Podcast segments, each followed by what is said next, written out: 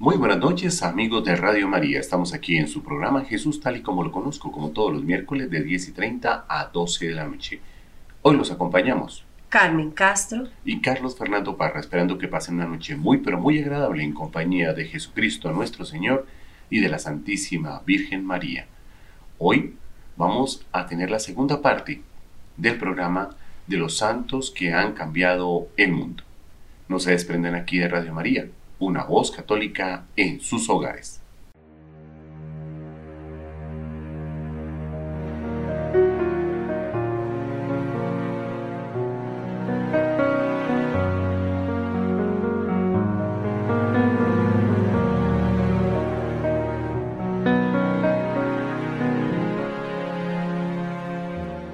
Nada te turbe, nada te espante se pasa, Dios no se muda, la paciencia todo lo alcanza. Quien a Dios tiene, nada le falta,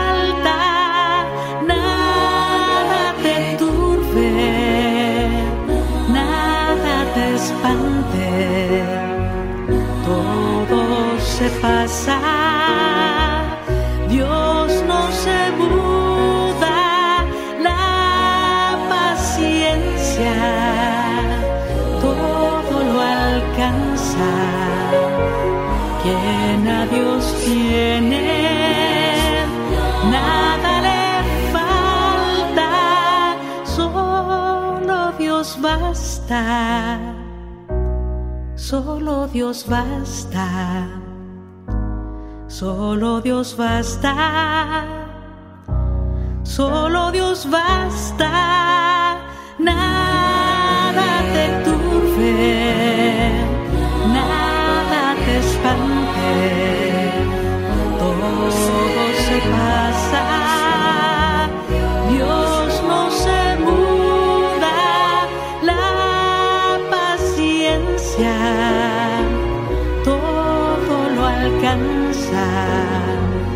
Quien a Dios tiene, nada le falta.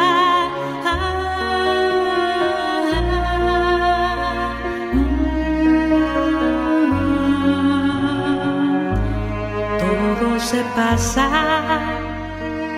Dios no se muda.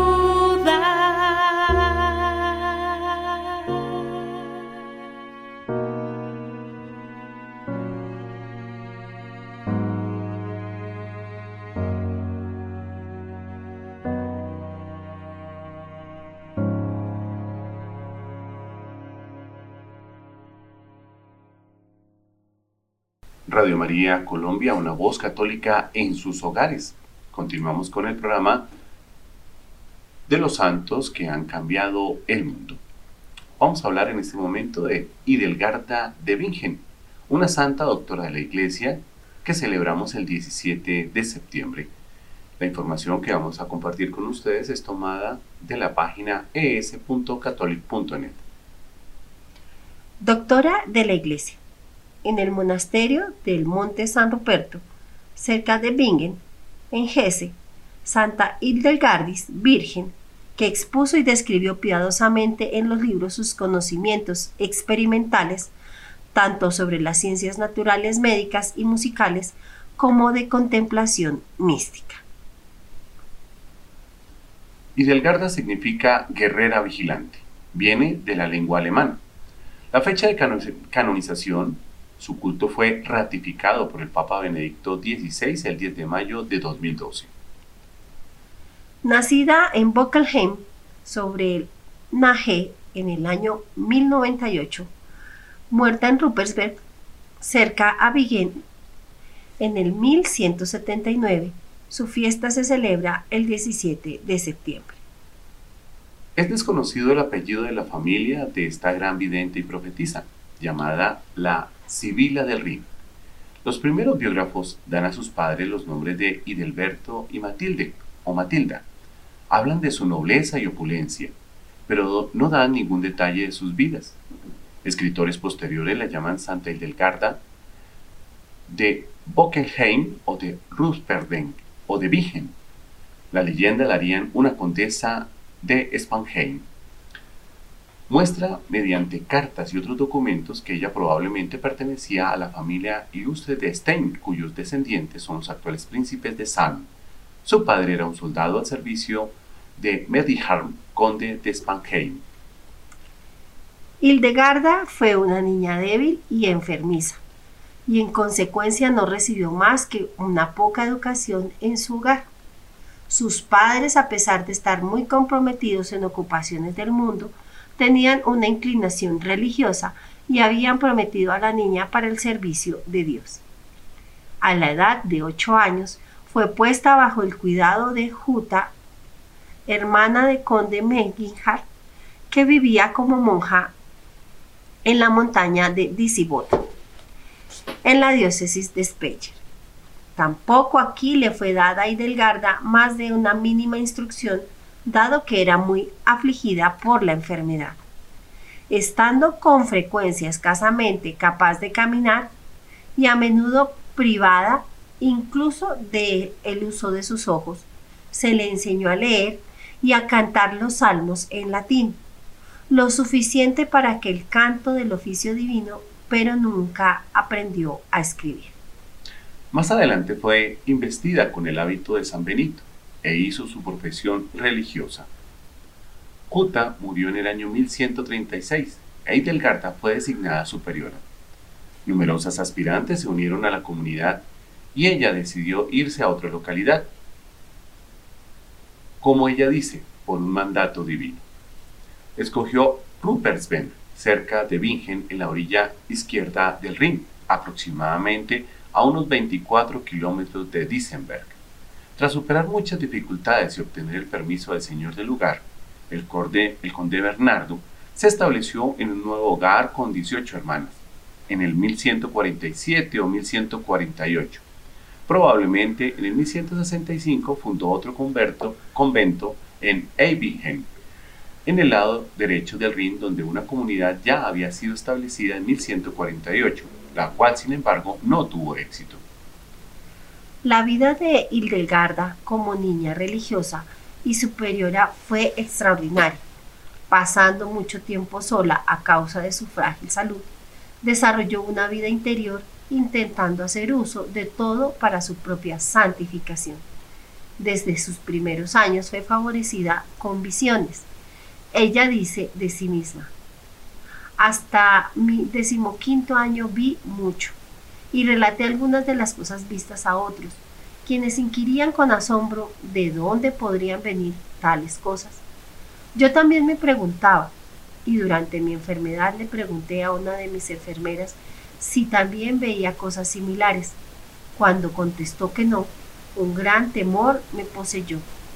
Frecuentemente en mi conversación relataba cosas del futuro, las cuales yo veía como si fueran del presente, pero notando el asombro de mis oyentes, me volví más reservado. Esta situación continuó hasta el final de su vida. Juta había notado sus dones y se los había hecho conocidos a un monje de la abadía vecina, pero al padecer no se hizo nada en el momento.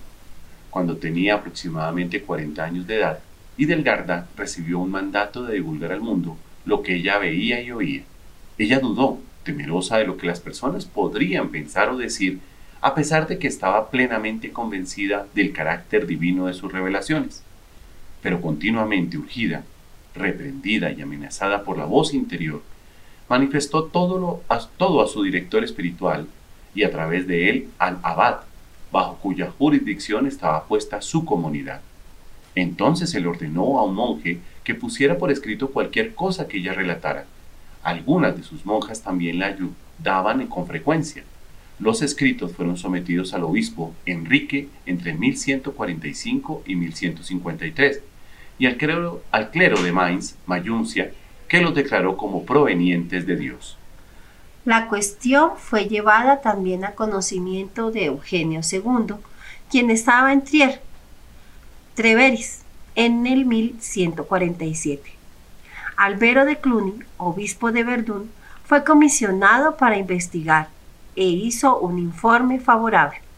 Hildegarda continuó sus escritos, muchedumbres de personas se congregaban en torno a ella, provenientes de los alrededores y de todas partes de Alemania y la Galia, para escuchar palabras de sabiduría de sus labios y para recibir consejo y ayuda en las dolencias corporales y espirituales. Estos no provenían solamente de entre la gente vulgar, sino que también nobles y mujeres notables de la Iglesia y del Estado eran llevados por las noticias de la sabiduría y santidad.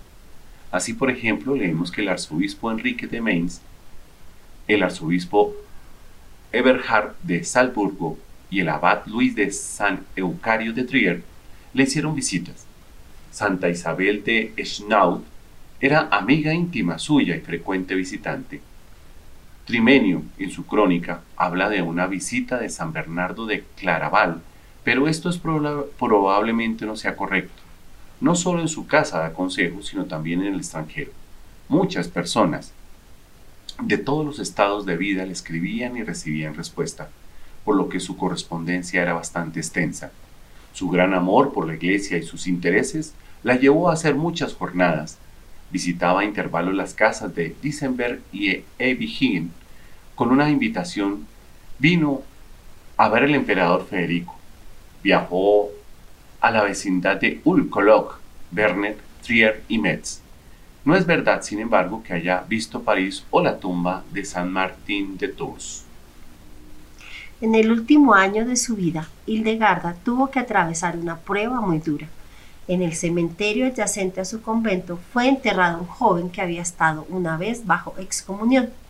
Las autoridades eclesiásticas de Mainz exigieron que hiciera sacar el cuerpo. Ella no se consideró obligada a obedecer dado que, que el joven había recibido los santos óleos y se supone que estaba por consiguiente reconciliado con la iglesia. Una sentencia de entredicho fue puesta sobre su convento por el capítulo de Mainz. La sentencia fue confirmada por el obispo Christian Buch, que en ese momento se encontraba en Italia. Tras mucha preocupación y correspondencia, logró que el entredicho fuera levantado. Murió de santa muerte y fue enterrada en la iglesia de Rupensberg.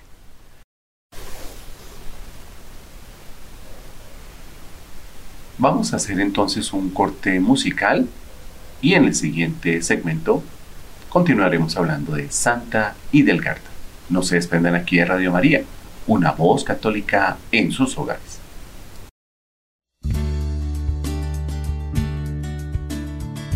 Quédate con nosotros, la noche está cayendo, el pan está dispuesto y el vino está servido en tus manos levantadas y tu voz en la oración. Te hemos reconocido en la fracción del pan. Y ahora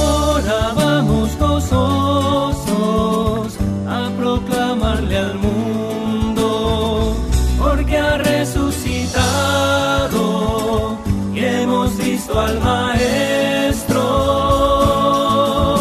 Y ahora vamos gozosos a proclamarle al mundo porque ha resucitado y hemos visto al maestro. Cristo ha resucitado hemos visto al Señor quédate con nosotros. La noche está cayendo, el pan está dispuesto y el vino está servido en tus manos levantadas y tu voz en la oración. Te hemos reconocido en la fracción del pan. Y ahora vamos gozosos a proclamarle al mundo, porque ha resucitado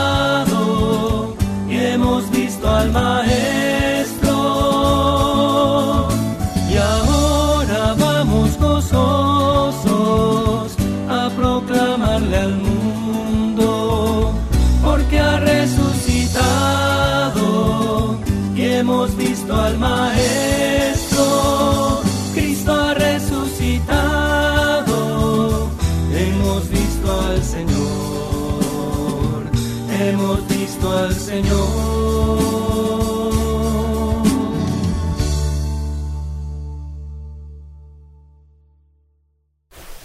Radio María Colombia, una voz católica en sus hogares. Continuamos aquí con el programa de Jesús tal y como lo conozco, hablando de los santos que han cambiado el mundo. En el segmento anterior hemos detallado la vida de Idelgarda. Vamos a continuar con esta santa. Santa Hildegarda fue grandemente venerada en vida y después de su muerte. Su biógrafo, Teodorico, la llama santa y de muchos milagros se dice haber sido hechos a través de su intercesión. Gregorio IX en 1227 e Inocencio IV en 1243 ordenaron un proceso de investigación el cual fue repetido por Clemente V en 1305 y por Juan XXII en 1316. Ninguna canonización formal había tenido lugar por ello, y para disipar dudas, el Papa Benedicto XVI extendió su culto a toda la Iglesia el 7 de mayo del 2012. Pero su nombre está en el Martirologio romano y su fiesta es famosa en la diócesis de Speyer, Mainz o Treviers, también en la abadía de Soleses, donde un oficio propio es cantar. Cuando el convento de Ruppersberg fue destruido en 1632, las reliquias de la santa fueron llevadas a Colonia y más tarde a Einbingen. En la secularización de este convento fueron colocadas en la iglesia parroquial del lugar. En 1857, un reconocimiento oficial fue hecho por el obispo de Limburg y las reliquias fueron puestas en un altar especialmente construido. En esta ocasión, el pueblo de Einbingen la escogió como patrona el 2 de julio de 1900, fue puesta aquí la piedra angular para el nuevo convento de Santa Hildegarda. El trabajo fue comenzado y completado a través de la munificencia del príncipe Karl y las monjas benedictinas de San Gabriel en Praga entraron a la nueva casa el 17 de septiembre de 1904. Todos los manuscritos encontrados en el convento de Ibingen fueron transferidos en 1814 a la Biblioteca Estatal. De esta colección del primero y mayor trabajo de la Santa Hildegarda, parte de la cual había sido presentado el arzobispo de Mainz, ella lo comenzó en 1141 y trabajó en él durante 10 años. Es una producción extraordinaria y difícil de entender, todo el profético y admonitorio al estilo de Ezequiel y el Apocalipsis. En la introducción ella habla de sí misma y describe la naturaleza de sus visiones. Siguen tres libros. El primero contiene seis visiones, el segundo da siete visiones y tiene alrededor de, del doble del tamaño del primero. El tercero, al igual en tamaño a los otros dos juntos, tiene trece visiones. El Esibías representa a Dios en su santa montaña con la humanidad en la base. Narra la condición original del hombre su caída y redención, el alma humana y sus luchas, el santo sacrificio de la misa, los tiempos por venir, el hijo de perdición y el fin del mundo. Las visiones se entremezclan con admoniciones saludables a vivir en el temor del Señor. Los manuscritos de Sibias están también en Quest y en Oxford. Fue impreso por primera vez en París en 1513 en un libro que contiene además los escritos de varias otras personas.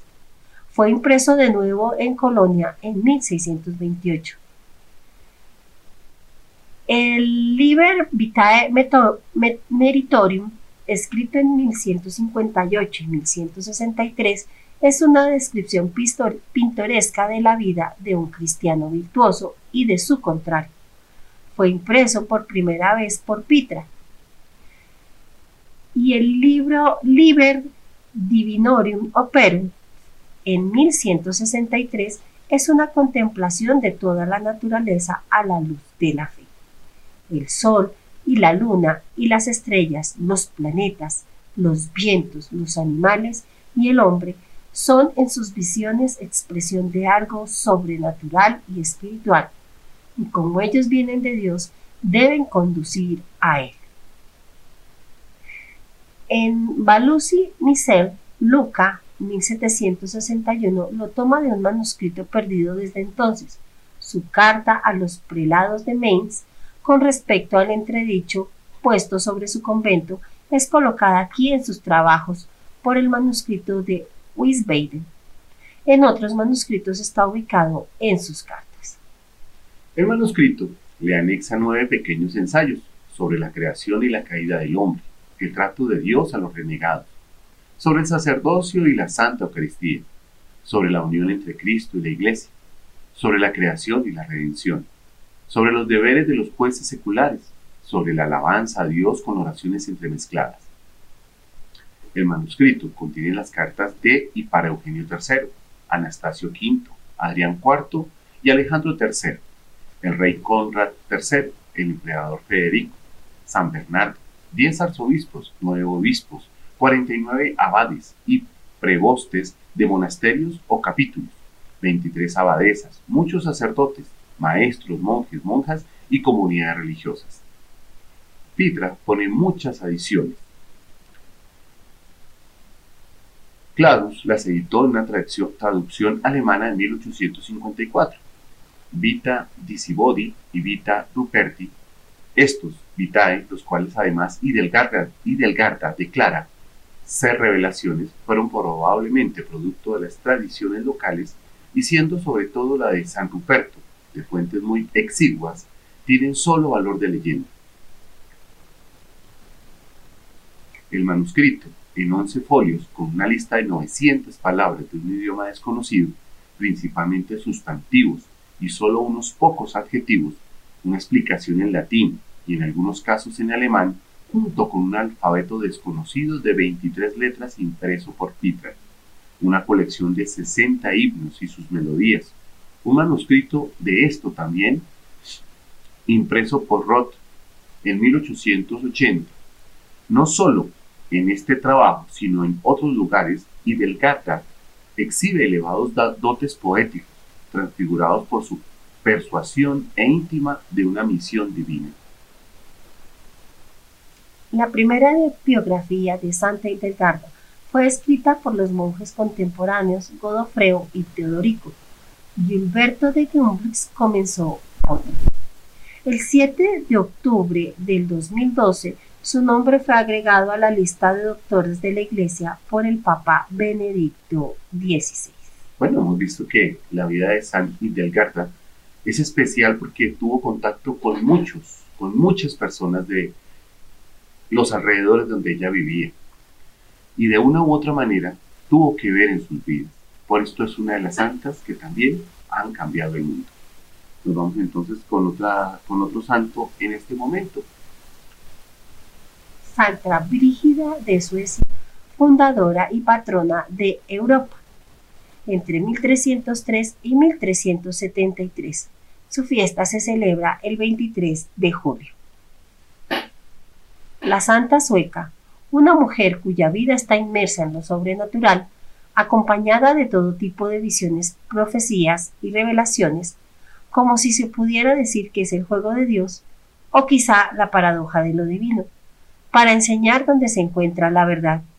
Viene bien, sobre todo, para los que han mirado en los últimos tiempos a Suecia como prototipo de país, culto y adelantado, por lo que no no ven más allá de sus narices llamando el progreso a lo que es solo parcial.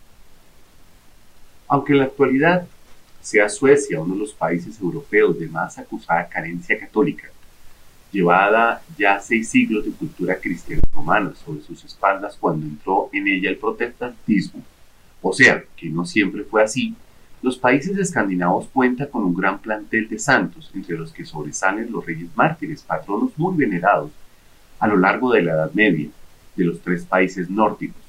Dinamarca cuenta con San Canut, Noruega tiene a San Olaf y Suecia venera a San Erik. Nos vamos a un corte musical. No se desprendan aquí de Radio María, una voz católica en sus hogares.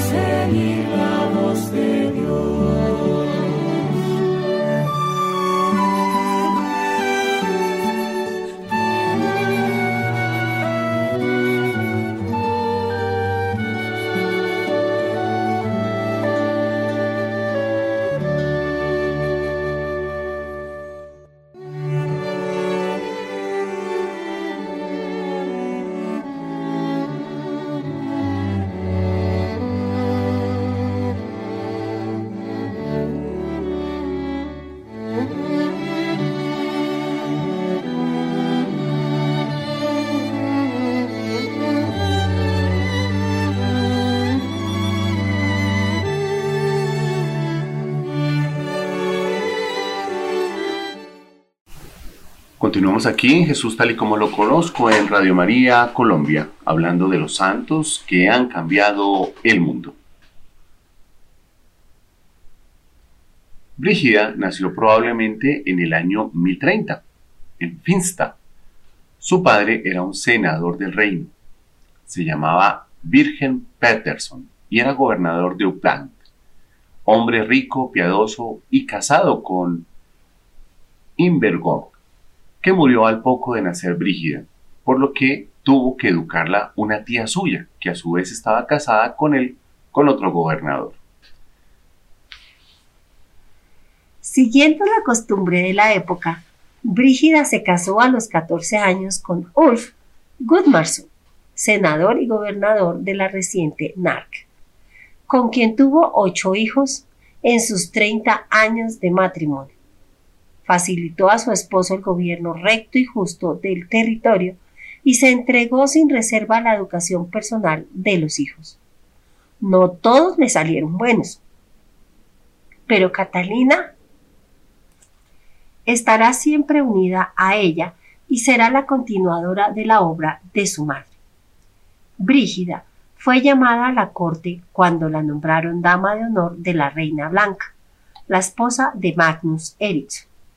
Como era frecuente en su época, peregrinó con su esposo a Santiago de Compostela en un viaje de dos años y que le facilitó conocer su in situ, los dos males de la sociedad de su tiempo con desastrosas consecuencias, la guerra de los cien años entre Francia e Inglaterra y el destierro de los papas en Avignon. A la vuelta, su marido entró en el monasterio cisterciense de Albastra, donde enfermó y murió en febrero de 1344. Con ello empezaba una nueva época para Brígida, plena de intervenciones sobrenaturales, visiones de Cristo, de la Virgen y del demonio, revelaciones, profecías terribles, tentaciones contra todas las virtudes, discernimiento de espíritus que le llevaron a una dinámica acción con papas, reyes, príncipes, nobles, obispos y clero para intentar poner algo de orden en el estado deplorable que padecía la cristiandad. En 1345 fundó un monasterio y escribió su regla, la orden contemplativa para alabar al Señor y a su Madre, y reparar por los pecados con la contemplación frecuente de la pasión. El hábito tendría manto gris. Cada monasterio se compone de 85 miembros repartidos entre 60 monjes, 13 presbíteros, 2 diáconos, 2 subdiáconos y 8 legos. Todo un simbolismo medieval que representaba a los 72 discípulos del Señor más los 12 apóstoles con San Pablo. Para conseguir la, la aprobación de la regla y ganar el jubileo del año santo en 1350, se puso en camino hacia Roma en el año de 1349. Por revelación tenía orden de evitar Aviñón y de permanecer en Roma hasta la llegada del Papa. Fueron 20 años de espera paciente acompañada de su hija Catalina, de dos obispos suecos y del eremita Alfonso de Badaterra, que recopilaba su obra como obispo de Jaén. En Roma trabajaron con sus manos para vivir y hacer limosnas, ejercían la caridad, visitaban las piedras santas, instruían a los pobres y extranjeros. Santa Brígida, enamorada de la humanidad de Cristo y por tanto de la Eucaristía, practicaba el ayuno con grandes penitencias corporales. Siempre durmió en el suelo. Su estilo chocaba fuertemente con el espíritu mundano de la Roma del siglo Que la llamó bruja escandalosa por sus continuas llamadas a la rectitud moral. Cuando vino el Papa Urbano V, aprobó la orden, pero no le hizo caso en lo de residir en Roma, regresando de nuevo a Aviñón y murió como le había avisado. Muere en Roma el 23 de julio de 1373, al regreso de la peregrinación que hizo con Catalina a Tierra Santa, donde tuvo más revelaciones sobre la vida no narrada, conocidas por revelaciones y por revelaciones extravagantes de Cristo que luego inspiraron las obras de muchos artistas. Su entierro en San Lorenzo fue temporal. Catalina y su hermano Birger trasladaron sus restos a Suecia, pero hasta que lo depositaron en el monasterio el 4 de julio de 1374, pasaron atravesando Europa, incluida Viena, predicando una misión itinerante mientras daban a conocer las revelaciones de Brígida, ratificada con los milagros que Dios había hecho y que fueron solo un anticipo de los que luego se realizarían junto al sepulcro de Brígida. Otro dato curioso, por infrecuente, fue su triple canonización. Me explico. Catalina se fue a Roma en 1375 a gestionar la canonización de su madre, pero murió sin conseguirlo. La canonizó el Papa Bonifacio IX en 1401 ratificó la canonización el antipapa Juan XXIII en 1415 y en el concilio de Constanza legitimó la canonización Martín V, ya sumo pontífice de toda la cristiandad. Fue una de las mínimas consecuencias de tener varios papas por estar la iglesia dividida por el cisma. Por si quedaran dudas al lector hispano, de lo que supone la figura y escritos de Santa Brígida para el último largo siglo de la Edad Media, conviene reseñar que el sapiencismo Juan de Torquemada defendió sus revelaciones tan discutidas y combatidas dándolas por buenas. En la inauguración de las sesiones del Sínodo de los Obispos de 1999, cuando se prepara la Iglesia para el comienzo del tercer milenio, El sumo pontífice de ese momento declara patrona de- la declara patrona de Europa junto a Catalina de Siena y a Edith Stein, queriendo colocar tres figuras femeninas junto a los patronos Benito, Cirilo y Metodio para subrayar el papel de las mujeres que han tenido y tienen historia eclesial y civil del continente. Esta información la hemos tomado de la página actualidadcatólica.es sobre Santa Brígida de Suecia.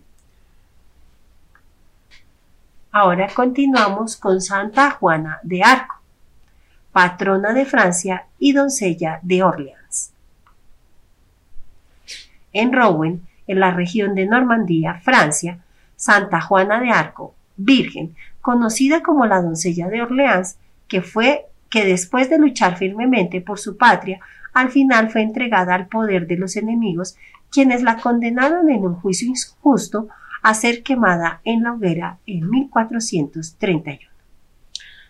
Una jovencita de 13 años, llamada Juana de Arco, mientras rezaba en la iglesia de su pueblo, oyó voces misteriosas que la invitaban a liberar a Francia, que estaba dominada en gran parte por los ingleses. Cuatro años después, el gobernador de la provincia, a quien Juana de Arco le había contado lo que había sucedido, la llevó a donde el delfín de Chinón, al hablar con el futuro rey Carlos. Ella demostró que conocía cosas secretísimas que solamente el cielo había podido revelarle. El delfín, al principio, desconfió, pero poco después se convenció de que la joven era enviada de Dios. Entonces le confió el mando de las tropas que sitiaban Orleans y en poco tiempo reconquistaron casi todo el territorio francés. El delfín fue coronado rey de Francia en Reims, pero celoso de la popularidad de Juana, pactó una tregua con los ingleses. La joven, convencida de que esta tregua anulaba los esfuerzos y las victorias de su ejército, indignada, recomenzó la lucha con los pocos soldados que estaban de su parte. En una emboscada cayó prisionera en manos del conde Luxemburgo, que la entregó a los ingleses por un rescate digno de un rey. Ahora había que demostrar que Juana era una bruja para poder declarar a Carlos VII un usurpa- usurpador, pues había llegado a ser rey gracias a las diabólicas maquinaciones de un hereje. Solo los jueces eclesiásticos tenían la autoridad de llevar a cabo este proceso. El obispo Cauchón se prestó para esta intriga política. La ilegalidad del proceso era tal que Juana de Arco rechazó la legitimidad y apeló al Papa. La heroica joven encerrada en una cárcel militar con toda la ley eclesiástica no pudo hacer llegar su voz a Roma y sus enemigos triunfaron y la condenaron a la hoguera. El atroz suplicio tuvo lugar en Rouen en 30 de mayo de 1431. Juana tenía 19 años. Los actos del proceso fueron sometidos a revisión entre 1450 y 1456 y con la absolución de la imputada comenzó un irresistible desarrollo de veneración de la valiente Juana de Arco, por su fe pura y su genuino amor a la justicia y la verdad, llevados hasta el extremo del sacrificio. En 1920, el Papa Benedicto XV la elevó al honor de los altares. De todas las historias de los santos, la de Santa Juana de Arco es sin duda la más extraordinaria e increíble. Una joven campesina y sin estudios, a la cabeza de un ejército, derrota a un aguerrido ejército, derriba fortalezas, corona a un rey y termina en la hoguera. Todo en cuestión de dos años. Continuamos con San Vicente de Paul, 27 de septiembre, la memoria litúrgica de este santo.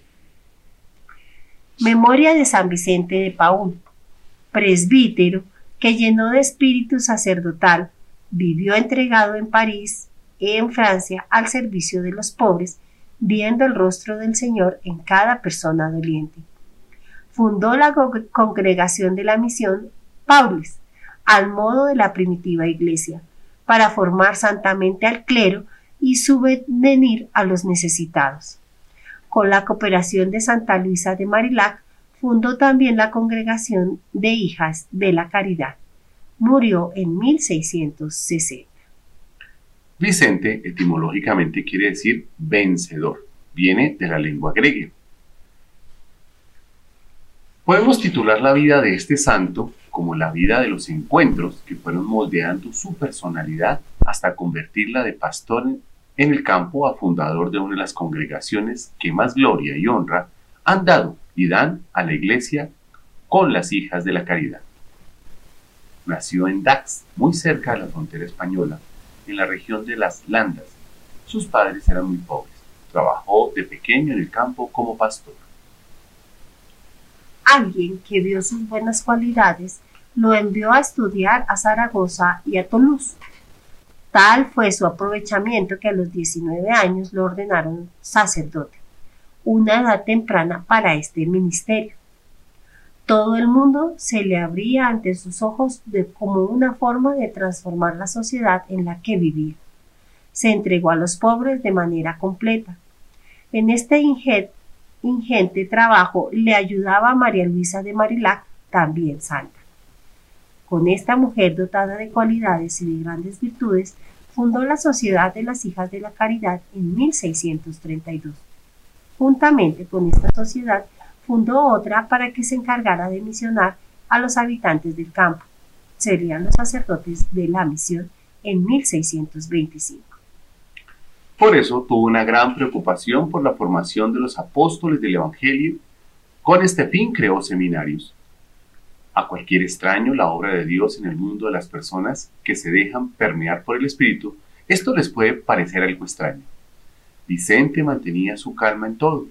Solía decir, estamos convencidos de que en todo y por todo somos un desecho y de lo más apremiante, a causa de la oposición que ofrecemos de nuestra parte a la santidad y perfecciones de Dios. Con esta actitud, no tenía dificultades en ser amigo de los pobres y hasta del mismo rey Luis XIII. Fue amigo y confidente de San Francisco de Sales, del que aprendió, como don Bosco, la dulzura en el trato de la gente. Murió diciendo estas palabras, confianza, Jesús, en el año de 1660. Oh Señor, que eres tan adorable y me has mandado amarte, ¿por qué me diste solo un solo corazón y tan pequeño? Esto lo dijo San Felipe de Neri. Bueno, vamos a, también compartir con ustedes otra vida de otro santo que ha cambiado el mundo, San Alfonso María de Ligorio. La memoria litúrgica de este santo es el primero de agosto. Esto lo hemos compartido y lo estamos compartiendo de la página catholic.net. Obispo fundador de los misioneros redentoristas y doctor de la Iglesia. Memoria de San Alfonso María de Ligorio, obispo y doctor de la Iglesia, que insigne por el celo de las almas, por sus escritos, por su palabra y ejemplo, Trabajó infatigablemente predicando y escribiendo libros, en especial sobre todo teología moral, en las que es considerado maestro, para fomentar la vida cristiana en el pueblo. Entre grandes dificultades fundó la Congregación del Santísimo Redentor para evangelizar a la gente iletrada. Elegido obispo de Santa Agüeda de los Godos, se entregó de modo excepcional a esta misión que dejaría 15 años después, aquejado de las graves enfermedades y pasó el resto de su vida en Nocera de Pagani, en la campaña, aceptando los grandes trabajos y dificultades. Murió en 1787. Alfonso etimológicamente significa guerrero y viene de la lengua alemana. Su fecha de beatificación fue el 15 de septiembre de 1816 por el Papa Pío VII su fecha de canonización el 26 de mayo de 1839 por el Papa Gregorio XVI. Nos encontramos en el año de 1696 de nuestra era, el 27 de septiembre, día dedicado a los gloriosos mártires Cosme y Damián. Nace Alfonso de Ligori en Nápoles, Italia. Sus padres fueron José de Ligorio, un noble oficial de la Marina, y de la noble Ana de Cavalier. El hombre tuvo un destino fuera de serie. nacido en la nobleza napolitana e hijo de militar, alumno superdotado, atraído por la música, la pintura, el dibujo, la arquitectura. Su nombre viene de dos raíces germánicas, Adal, hombre de noble origen, y Funs, pronto al combate. Alfonso era noble por nacimiento, sí, pero mucho mejor caballero de Cristo, siempre pronto y en la brecha para los combates de Dios. Alfonso fue un hombre de una personalidad extraordinaria, noble y abogado, pintor y músico, poeta y escritor, obispo y amigo de los pobres, fundador y superior general de la congregación, misionero popular y confesor lleno de unción, santo y doctor de la iglesia. Hay que admirar sus múltiples talentos que tenía Alfonso y la fuerza creadora que poseía. A los 12 años era estudiante universitario y a los 16 era doctor en Derecho, es decir, abogado. Como misionero popular y superior general de la congregación y obispo, llevó a cabo una gran labor, a pesar de su delicada salud. Desde los 47 años a los 83 años de su vida, publicó más o menos tres libros por año. En su vida particular, Alfonso vivió actitudes que podemos interpretar como protesta frente a la corrupción de su medio ambiente. Con su estilo de vida ejerció una fuerte crítica de su tiempo y de su sociedad. En un sistema de profundas diferencias de clase, renunció a los privilegios de la nobleza y a sus derechos de ser primer hijo, es decir, primogénito. A finales de julio de 1723, en un día de calor intenso y pegajoso, Alfonso se dirige al Palacio de Justicia de Nápoles. Se celebrará el juicio más sonado del reino entre dos familias, los Medici y los Orsini. Las dos familias quieren para sí la propiedad del feudo de Amatriz. Estaba en juego una gran cantidad de dinero. Alfonso es un joven abogado de 26 años de edad. Los Orsini lo han elegido para su defensa por una sola razón es competente y ha ganado todas las causas. Se ha preparado muy bien ante el tribunal, defiende la causa con maestría, está seguro que defiende la justicia. A pesar de eso, Alfonso es derrotado, pero se da cuenta de que el origen de esta sentencia está en las maquinaciones políticas e intrigas políticas. Como herido por rayo, el abogado de manos limpias queda por un momento estupefacto. Después, rojo de cólera, lleno de vergüenza por la toga que lleva, se retira de la sala de justicia profundamente desilusionado. Sus palabras de despedida quedaron para la historia. Mundo, te conozco. Adiós tribunales. No vive este acontecimiento decisivo en su vida, desde la agresividad y la frustración, al contrario lo asume como fecundidad, siembra y profundización interior. Se retira, eso sí, lo tiene muy claro. Y al hacerlo toma la opción personal radical. Se niega a la corrupción, rechaza que el hombre realice manipulándose y dejándose manipular y elige una nueva forma de libertad y liberación, el seguimiento de Jesús. Bueno, nos vamos entonces a un corte musical. No se separen aquí de Radio María, una voz católica en sus hogares.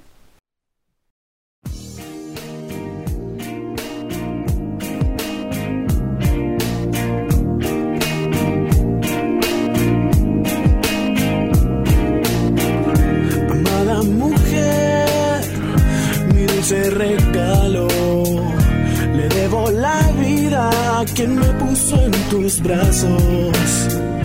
Amada mujer, bendición del cielo. Me miro en tus ojos y me siento tan pequeño. ¿Quién pudo ser tan grande para dar tanto amor? Para que entre su vientre se plantara una flor. Para que con su llanto se pidiera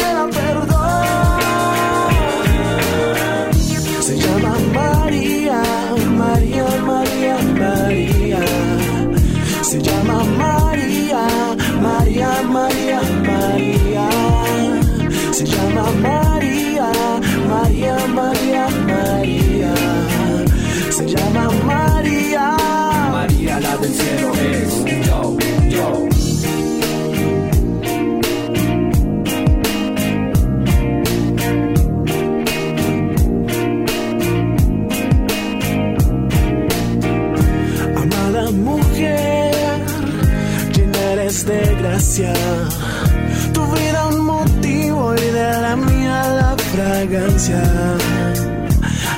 mujer, bendición del cielo.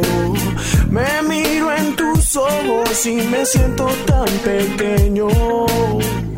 ¿Quién pudo ser tan grande para dar tanto amor? Para que entre su vientre se plantara una flor. Para que con su llanto se pidiera perdón. Se llama María, María, María, María. Se llama María,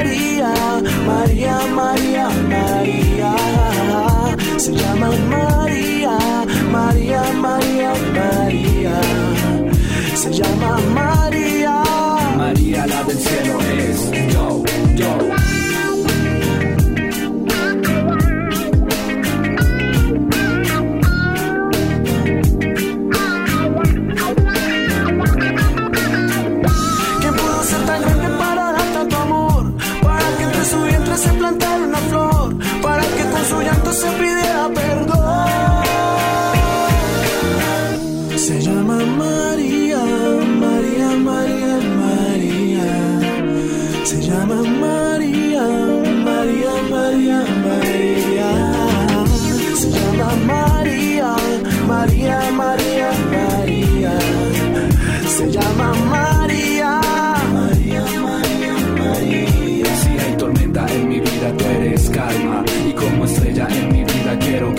Estés como la niebla que se duerme en mi ventana. Eso eres tú para mí. ¿Y qué más puedo decir? Eh.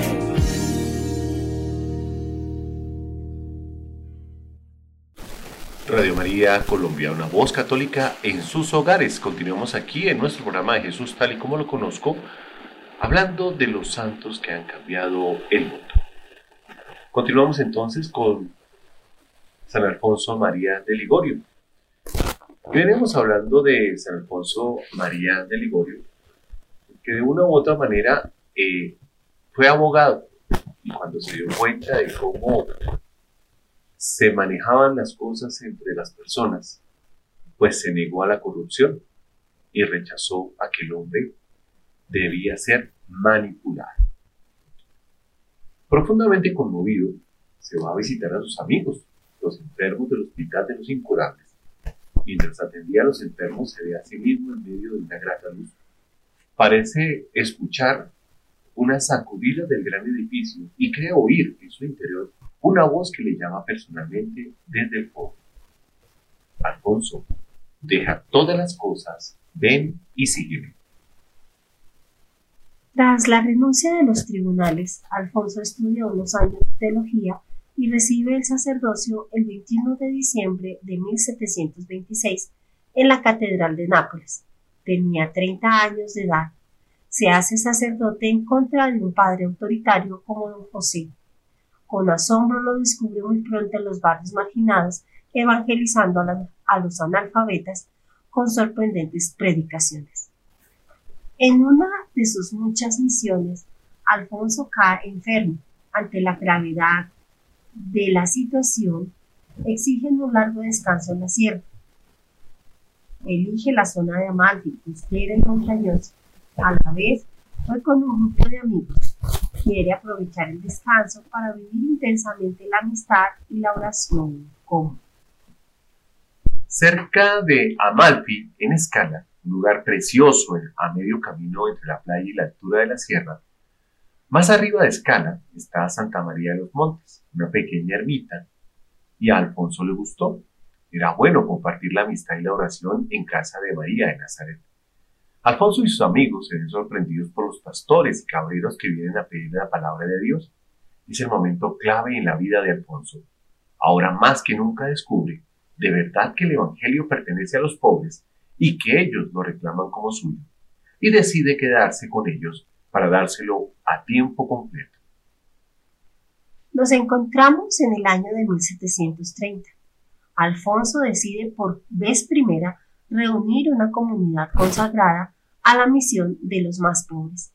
En los primeros días de noviembre de 1732, Alfonso deja definitivamente la ciudad de Nápoles y en burro parte para Escala, para reunirse con su primer grupo de compañeros, quienes habrán de ser los redentoristas.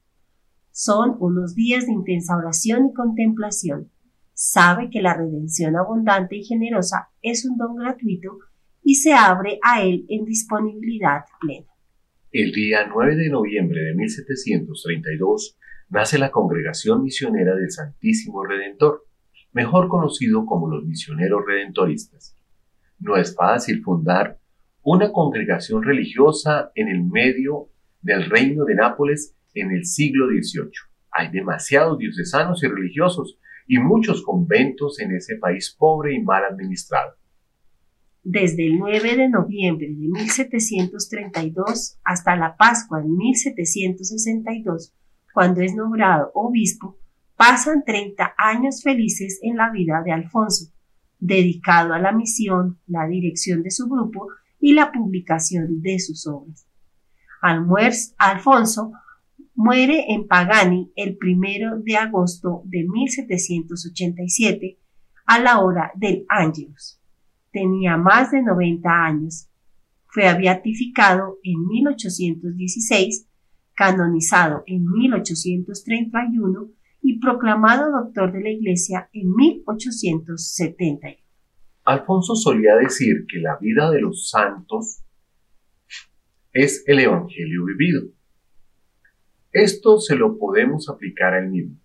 Sus ejemplos inquietan y arrastran.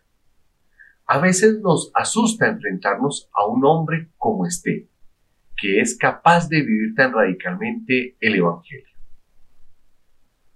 Hoy, los misioneros redentoristas continúan anunciando el misterio gozoso de la redención abundante y generosa en toda la Iglesia. Los redentoristas, como Alfonso, no son propagandistas de una doctrina, son testigos de Cristo que viene al encuentro de la humanidad. Alfonso murió. Su sueño, sin embargo, continúa vivo en la vida de sus seguidores, especialmente a la labor de Clemente María Hagbauer, los redentoristas se, esparcen por el mundo.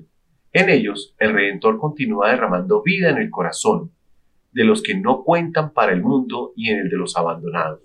La congregación del Santísimo Redentor es lugar y presencia donde el Redentor prosigue su misión. He sido enviado a evangelizar a los pobres.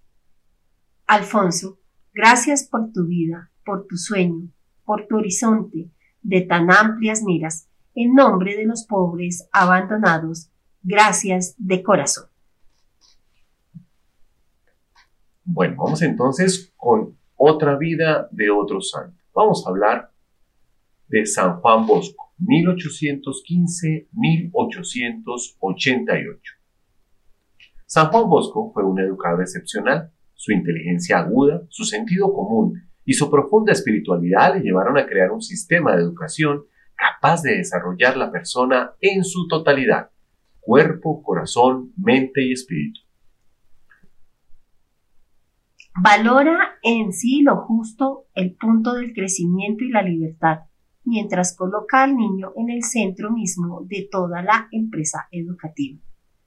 Presbítero y fundador de la Sociedad Salesiana, y del Instituto de las Hijas de María Auxiliadora. San Juan Bosco nació el 16 de agosto de 1815 en Castelnuovo de Asti y recibió de su madre Margarita Ochiena una sólida educación cristiana y humana. Dotado de inteligencia, memoria, voluntad y agilidad física no comunes, desde niño fue seguido por sus coetáneos a quienes organizaba juegos que interrumpía el toque de las campanas para llevarlos a la iglesia. Fue ordenado sacerdote en Turín en 1841 y allí comenzó su actividad pastoral con San José Cafas.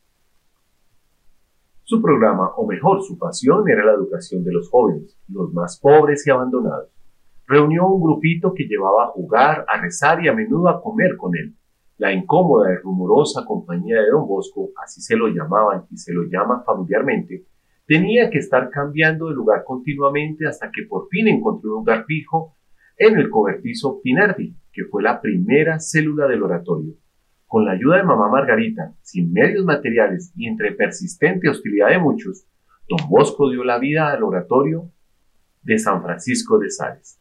Era el lugar de encuentro dominical de los jóvenes que quisieran pasar un día de sana alegría. Una pensión con escuelas de arte y oficios para los jóvenes trabajadores y las escuelas regulares para los estudiosos humanísticos, según una pedagogía que sería conocida en todo el mundo como método preventivo y basada en la religión, la razón y el amor.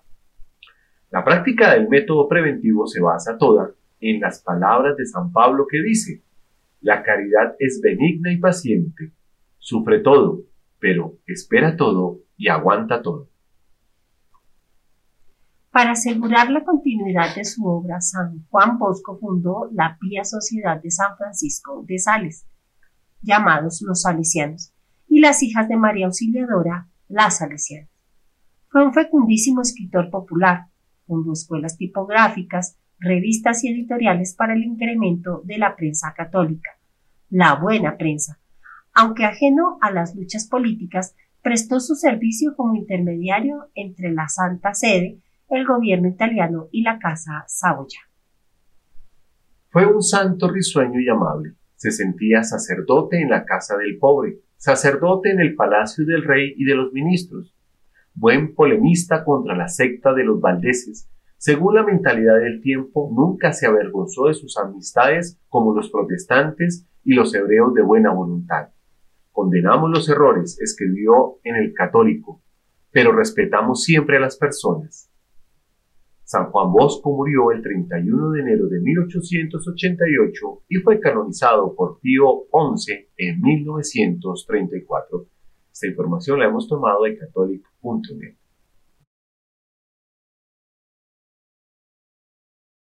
Otro santo que cambió la historia es Santo Domingo Sabio. La fecha que se celebra este santo es el 9 de marzo. En Mondonio, en Piamonte, Santo Domingo Sabio, que dulce y jovial desde la infancia, todavía adolescente, consumó con paso ligero el camino de la perfección cristiana. Murió en 1857. Según la etimología, domingo significa aquel que es consagrado al Señor y es de origen latín. Nace en Riva de Chieri, Italia, en la humilde casita de los esposos Carlos y Brígida, el 2 de abril de 1842. Al año siguiente, toda su familia se traslada a las colinas de Murialdo.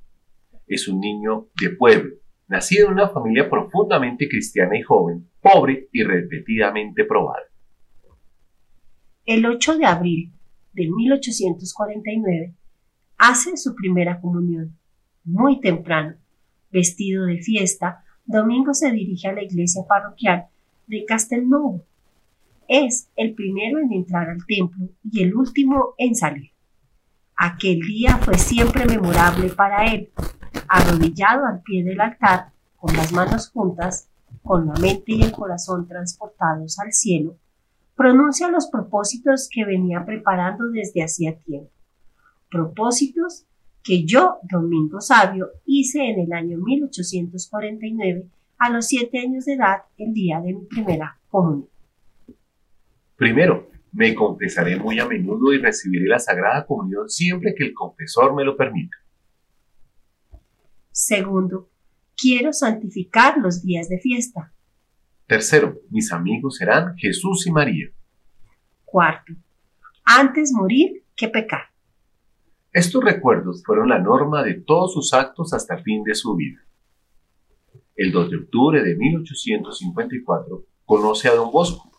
Este santo sacerdote lo guiará por el camino de la santidad juvenil, convirtiéndose en su padre, maestro y amigo. Lo lleva a estudiar a Turín. Tiene en ese momento 12 años y medio. Allí pasa su adolescencia, viviendo como pupilo con muchos muchachos pobres que el mismo don Bosco recoge en su oratorio. El primero de marzo de 1857, su delicada salud se agrava. El médico aconseja que vaya a su casa y allí se reponga. Al despedirse de don Bosco y de sus compañeros les dice, nos veremos en el paraíso. Intuía que muy pronto iba a morir. Efectivamente, el 9 de marzo, postrado en la cama, en un momento se incorpora y le dice a su papá que lo asiste, Papá, ya es hora. Y va repitiendo las oraciones de los moribundos que entre sollozos lee el papá. Luego parece adormecerse. Pasados algunos minutos, entreabre los ojos y con voz clara y sonriente exclama, Adiós, querido papá, adiós. Oh, qué hermosas cosas ver. Y expira con las manos juntas sobre el pecho, tan dulcemente que su padre cree que se adormece de nuevo. Tenía 14 años y 11 meses. A los dos años de su muerte, don Bosco escribe un librito narrando la vida de este querido alumno. De los hechos allí narrados son testigos todos sus compañeros, pero lo que no todos ellos conocen bien son las grandes motivaciones de la fe que orientaron la vida de Domingo Sabio, cosa que sí conocía don Bosco, ya que lo atendía en el sacramento de la confesión y en la dirección espiritual. ¿Qué hizo de extraordinario este niño y adolescente para que la Iglesia lo eleve al honor de los altares y lo proponga como modelo de vida cristiana? Veamos los rasgos de santidad. Un perfil de su niñez tuvo una vida en la presencia de Dios, a quien sentía vivo y presente en todo momento. Algunos ejemplos. Se levanta de la mesa y no quiere comer porque un invitado se sienta y empieza a comer sin rezar antes.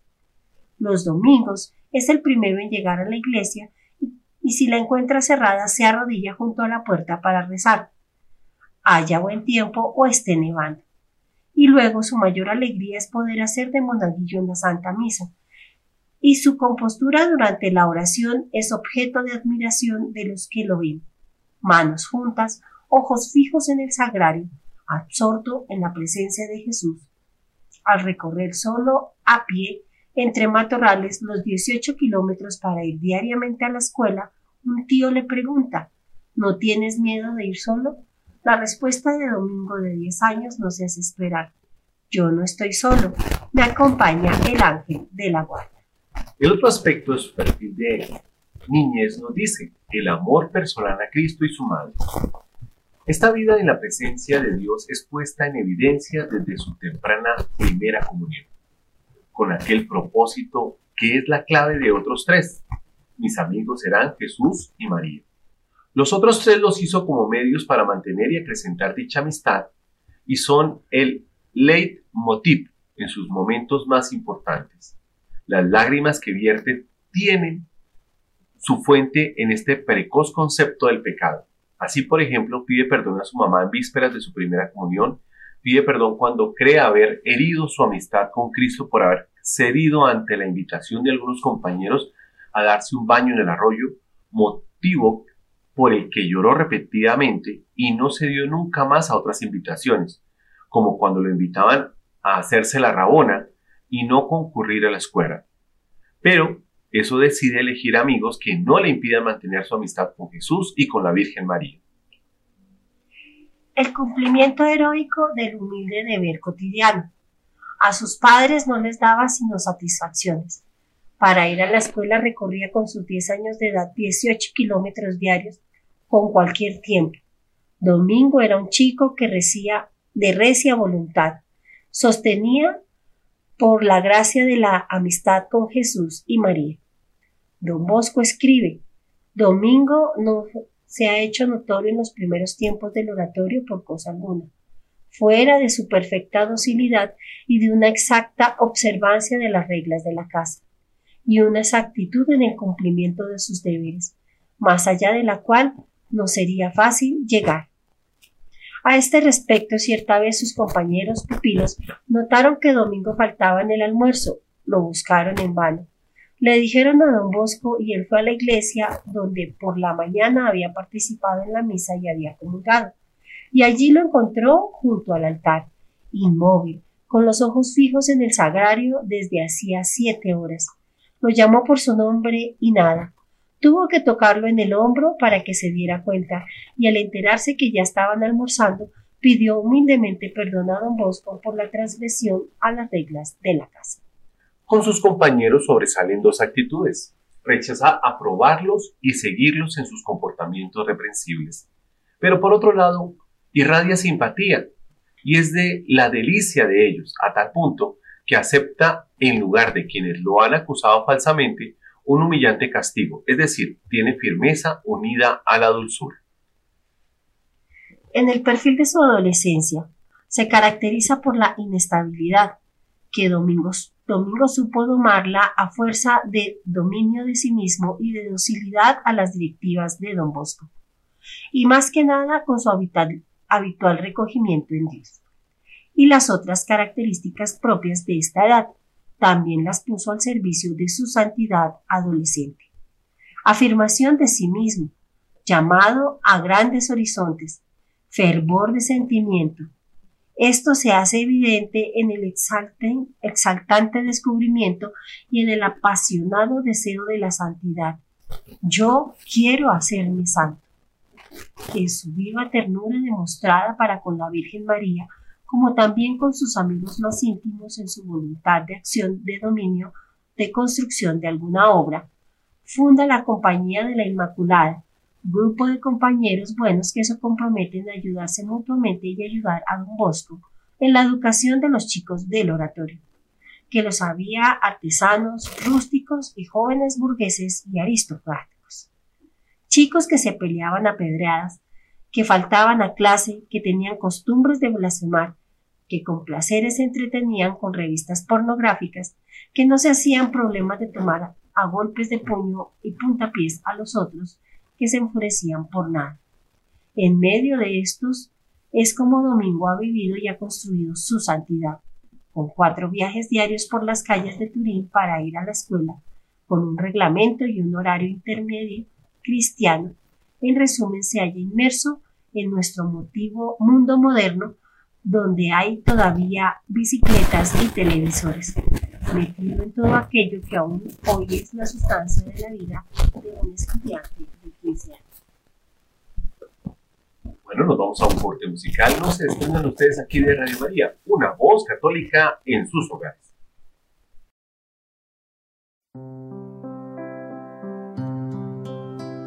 A ti, José, patriarca y artesano, que habitas pobre y escondida casa, con voz alegre y corazón humilde, nuestra voz canta. De regia estirpe en posición modesta, sufres paciente y amoroso callas, mientras sustentas con trabajo duro dos vidas santas. Fiel artesano y padre de familia, que con tu ejemplo a todos nos enseñas a trabajar honrada y santamente, y santamente vivir la vida. Por este Santo Trinidad Santísima, concédenos llegar al cielo santo y nuestra gratitud te mostraremos eternamente con nuestro canto.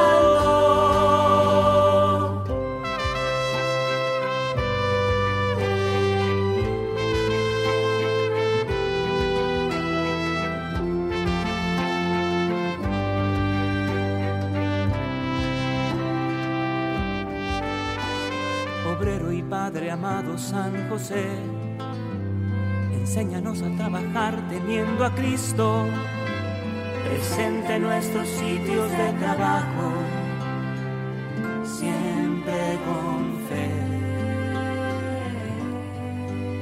Sé protector e intercesor de las familias y atiende a todos los desamparados, protégelos de todo mal y usura y del pecado. Fiel artesano y padre de familia, que con tu ejemplo a todos nos enseñas a trabajar honrada y santamente, y santamente vivir la vida. Por este Santo Trinidad Santísima, llegar al cielo santo, y nuestra gratitud demostraremos eternamente con nuestro canto.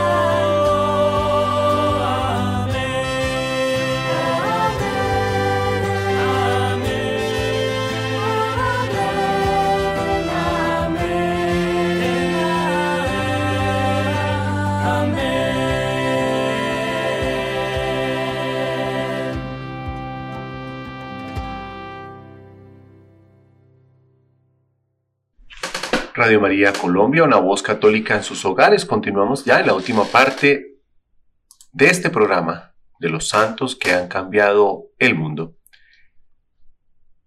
Santo Domingo Sabio. Aparecen turbaciones y arranques bruscos, como el del endurecimiento para consigo que sigue el descubrimiento de que la santidad es posible. Las dudas de conciencia que lo llevan a querer confesarse cada tres o cuatro días el ansia de penitencias extraordinarias a los sufrimientos de Jesús en la cruz. También aparece lo trágico de algunas circunstancias, el desgarrón hiriente de sus truncadas amistades, la alarma por su endeble salud, la dolorosa partida del oratorio. Todo esto hace que Domingo, un verdadero y simpático adolescente, un santo joven estudiante. La presencia de un guía. La adolescencia es una etapa de conquista de la personalidad, a la vez que de gran necesidad de guía y formación individual. Domingo tuvo la suerte de encontrar un guía espiritual en Don Bosco y de saber aprovecharlo. Y así se encuentra la generosidad de un adolescente con la luz de un verdadero sacerdote amigo del alma. Cuando llegó al oratorio, leyó el cartel puesto sobre la puerta del cuarto de Don Bosco denme almas y llévense lo demás. Y con espontaneidad le dijo, Don Bosco, aquí se trata de un negocio, la salvación de almas. Pues bien, yo seré la tela y usted será el sastre. Haga de mí un hermoso traje para el Señor. A esta docilidad en dejarse guiar atribuye don Bosco la orientación de Domingo hacia su santidad de estudiante. En este contexto aparece la función decisiva de la confesión frecuente. Así va descubriendo el misterio de la redención. Jesús es comprendido como el Salvador.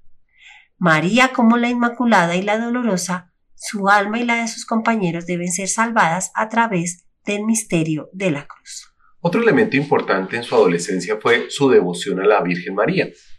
La estadía con Don Bosco coincide con el acontecimiento mundial de la proclamación del dogma de la Inmaculada Concepción. Como santo adolescente, Domingo es el fruto de aquel 8 de diciembre de 1854. En ese día hace una confesión general y delante del altar de la Inmaculada se consagra personalmente a ella. De aquí en adelante ve a María con su rostro de Inmaculada y su propósito de primera comunión adquiere una nueva dimensión. El pecado al que preferiría la muerte es ahora de manera más precisa la impureza. Los esfuerzos heroicos del adolescente para conservar intacta su pureza, especialmente con el control de los ojos, se deben a su gran devoción hacia la Inmaculada, vivida con espíritu caballeresco y con don ardiente ternura. Había días que terminaba con dolor de cabeza por el esfuerzo de controlar la curiosidad y no mirar cosas que perturbaran su alma limpia y ponían en peligro su amistad con Jesús y María exponiéndolo a dejarse llevar por pensamientos y deseos impuros, tan comunes para esa edad. También contemplaba a la Virgen con su rostro de dolorosa. Todos los miércoles hace la comunión en su honor por la conversión de los pecadores. Cada viernes se hace acompañar por algunos compañeros para rezar en la capilla la corona de los siete dolores. Más de una vez es visto con extática oración ante el altarcito del dormitorio, donde campea una imagen de la dolorosa. Cada sábado hubiera querido ayunar a pan y agua por ella. Don Bosco no le permite esto último. Esta doble devoción es la inspiradora a su apostolado, especialmente en la Compañía de la Inmaculada. que exige que sus miembros, en sus miembros una verdadera consagración de sí mismos a María. Algunos años después de su muerte se aparece a Don Bosco en uno de los famosos sueños. Este le pregunta, Domingo, ¿qué es lo que más te consoló en el momento de tu muerte? Y la respuesta de Domingo, la asistencia de la poderosa y amable Madre del Salvador. Otro aspecto fue su amor a Jesús, la misa y la comunión cotidiana, cuyos efectos se prolongan a través de frecuentes visitas a la capilla que está junto al patio de juegos. Enseñan a Domingo a considerarlo como salvador de su alma y de la de sus compañeros. Su odio por el pecado crece a medida que comprende el precio que por el que ha pagado Cristo y su madre. Su espíritu de penitencia lo lleva a sufrir para asemejarse a Jesús. Por ejemplo, cuando es calumniado, cuando se cubre con una sola frazada en pleno invierno o pone piedritas entre las sábanas. Al enterarse don Bosco le prohíbe esta penitencia. Cuando transforma sus sabañones en llagas, cuando se le suministran medicinas amargas, su celo apostólico se ve alimentado en la misma fuente. Quiere impedir o reparar el pecado porque arruina el fruto de la sangre de Cristo y quiere hacer el bien a sus compañeros para asegurar el fruto de esta sangre divina. Este es el sentido de varias de sus intervenciones, como lo ha de impedir el desafío a pedradas de dos compañeros interponiéndose entre ellos con un crucifijo en la mano y pidiendo que arrojen la primera piedra contra él, el de narrar cosas edificantes o bien enseñar a hacer bien la señal de la cruz durante los tiempos de recreo. Su preocupación era atender de modo particular a los compañeros díscolos, a los recién llegados al oratorio y a los solitarios, o a los compañeros de clase con dificultades y a los enfermos. Obsesión por la santidad en la alegría. A partir de una predicación de don Bosco sobre la santidad se desata en su alma una verdadera efervescencia. Realiza un gran descubrimiento. Dios le quiere santo y da su explicación. Yo quiero entregarme todo al Señor, yo debo y quiero pertenecer al Señor. Por un momento Domingo piensa imitar a los santos en sus prácticas de penitencia y en unas prolongadas y extraordinarias prácticas de piedad, pero aquí interviene su guía espiritual Don Bosco. Domingo, lo que Dios quiere de ti como adolescente es que cumplas siempre bien tus deberes de estudiante, trates de hacer el bien a tus compañeros y estés siempre alegre. Y, y cosa maravillosa, este nuevo impulso de querer ser santo y de ser posible lograrlo le proporciona una profunda alegría y de tal modo la suscita que la alegría viene a definir esta santidad tan salesiana y juvenil. Nosotros hacemos consistir la santidad en estar siempre alegres, haciendo bien las cosas que tenemos que hacer, porque Jesús lo quiere. ¿Por qué este adolescente es patrono de las mamás embarazadas? Estando domingo en el oratorio en Turín, un día le pide a don Bosco que le deje ir a ver a su mamá porque está enferma. Don Bosco no sabe explicarse, pues nadie se lo había dicho, ni él mismo lo sabía, pero ante la insistencia de Domingo se lo permite. Al llegar cerca de la casa, los familiares le quieren impedir que entre a ver a su mamá, pues está luchando por dar a luz a un nuevo hijo, y corre grave peligro de morir en el intento. Domingo no hace caso y entra, se arroja sobre la mamá, la abraza, la besa y disimuladamente deja sobre el pecho de ella un escapulario de la Virgen María. Regresa después al oratorio y se presenta a don Bosco para agradecerle el permiso y para decirle que su madre está perfectamente bien. Efectivamente, la mamá pudo dar a luz sin ningún problema a su hijito. Todos vieron que esto fue un milagro. La mamá conservó este escapulario y lo prestaba a las vecinas y a las mismas hermanas de Domingo cuando tenían dificultades en el embarazo. Los médicos enterados lo recomendaban a sus pacientes. Fueron muchas las gracias conseguidas con aquel milagroso escapulario. El 9 de marzo se recuerda el nacimiento al cielo de Santo Domingo Sabio, siendo el 6 de mayo la fecha fijada para la celebración litúrgica de la fiesta. Hay una oración que es para la madre en la espera de un hijo y dice así. Señor Jesús, Por intercesión de Santo Domingo Sabio, te ruego con amor por esta dulce esperanza que llevo en mi seno. Me has concedido el inmenso don de esta pequeña vida que alienta en la mía. Te doy humildemente gracias por haberme escogido como instrumento de tu amor en esta dulce espera. Ayúdame a vivir en continuo abandono a tu divina voluntad. Concédeme un corazón de madre, puro, fuerte y generoso. Te ofrezco las preocupaciones del porvenir, las ansias, los temores, los deseos en favor de la criatura que no conozco aún. Haz que nazca sana en el cuerpo, aparta de ella todo mal físico y todo peligro para el alma. Tú, María, que gozaste las inefables alegrías de una maternidad santa, dame un corazón capaz de transmitir una fe viva y ardiente. Santifícame espera, bendice mi gozosa esperanza, y haz que el fruto de mi seno sea fecundo en virtud y santidad, como le concediste al adolescente Santo Domingo Sabio. Amén. Los hemos, hemos llegado al final de este programa, los hemos acompañado. Carmen Castro Y Carlos Fernando Parra, esperando que hayan pasado una noche muy, pero muy agradable en compañía de Jesucristo nuestro Señor y de la Santísima Virgen María. No se desprenden aquí de Radio María, una voz católica en sus hogares.